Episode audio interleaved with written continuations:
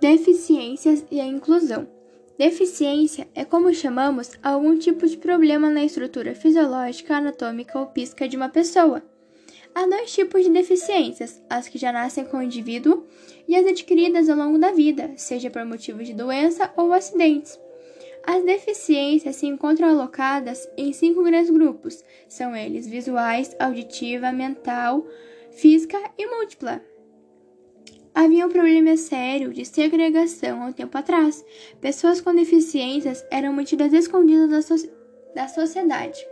Felizmente, e graças ao processo de inclusão, isso acabou e atualmente elas têm seus direitos garantidos.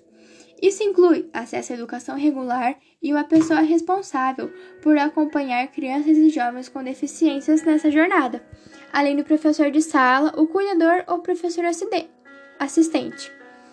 Vamos agora nos aprofundar um pouco mais nesses cinco grandes grupos. Deficiência visual caracteriza-se pela limitação ou perda da função básica do olho do sistema visual. O deficiente visual pode ser a pessoa cega ou com baixa visão. O principal objetivo da área da, defici da deficiência visual na CED é garantir a permanência do aluno cego ou com baixa visão em educação básica com os apoios e recursos necessários para que tenha acesso ao, currículo com igualdade aos demais alunos. A deficiência auditiva é a perda parcial ou total da audição. Essa perda pode ser causada por inúmeros fatores, como genética ou hereditariedade, envelhecimento, exposição ao ruído, infecções, complicações perinatais, traumas físicos, medicamentos e agentes ototóxicos. Crianças com deficiência auditiva, cognitiva ou adquirida podem apresentar dificuldades com a aquisição e desenvolvimento da linguagem oral, caso não ocorra o processo de intervenção e reabilitação auditiva. Através da intervenção precoce da reabilitação, tem-se como objetivo minimizar as dificuldades as dificuldades de aquisição, promovendo o desenvolvimento da linguagem oral por meio da audição. Deficiência mental é classificada como um conjunto de problemas que afetam o intelecto de um indivíduo, porém não altera as demais funções do cérebro como muitos acreditam. É caracterizada pelo déficit de inteligência, ou seja, quando o quociente de inteligência do indivíduo é inferior a 70, valor considerado limite.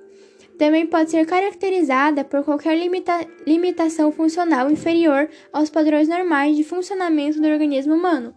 Os indivíduos que apresentam deficiência mental necessitam de tratamentos especiais e acompanhamento médico em diversas especialidades, como fonoaudiologia, fisioterapia, pedagogia e outras que auxiliarão no seu problema, buscando minimizar os problemas que surgem e que poderão surgir.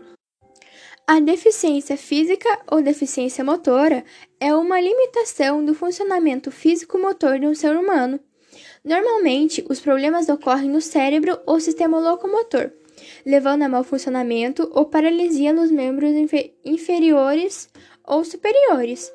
A deficiência física pode ter várias etiologias. Entre as principais estão os fatores genéticos, fatores virais ou bacterianos, fatores não natal, fatores traumáticos, espe especialmente os medulares. As pessoas com deficiência de ordem física motora necessitam de atendimento fisiote fisioterápico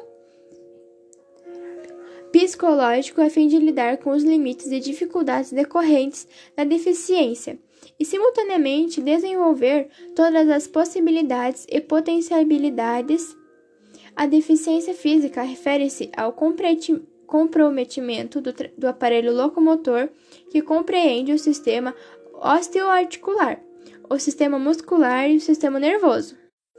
As doenças ou lesões que afetam quaisquer desses sistemas isoladamente ou em conjunto podem produzir quadros de limitações físicas de grau e gravidades variadas, segundo os segmentos corporais afetados e o tipo de lesão ocorrida.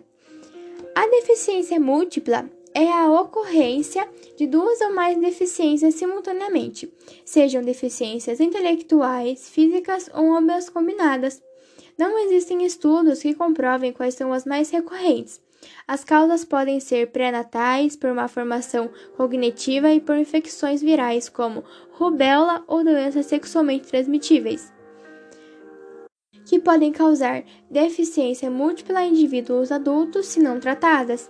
Segundo a Associação Brasileira de Pais e Amigos dos Surdorcegos e dos Múltiplos Deficientes Sensoriais, o modo como cada deficiência afetará o aprendizado e tarefas simples e o desenvolvimento da comunicação do indivíduo varia de, de acordo com o grau de comprometimento proporcionado pelas deficiências, associado ao estímulo que essa pessoa vai receber ao longo da vida. Inclusão, substantivo feminino, ato ou efeito de incluir-se. Inclusão social é o conjunto de meios e ações que combatem a exclusão aos benefícios da vida em sociedade, provocada pelas diferenças de classe social, educação, idade, deficiência, gênero, preconceito social ou preconceitos raciais. Inclusão social é oferecer oportunidades iguais de acesso e bens e serviços a todos.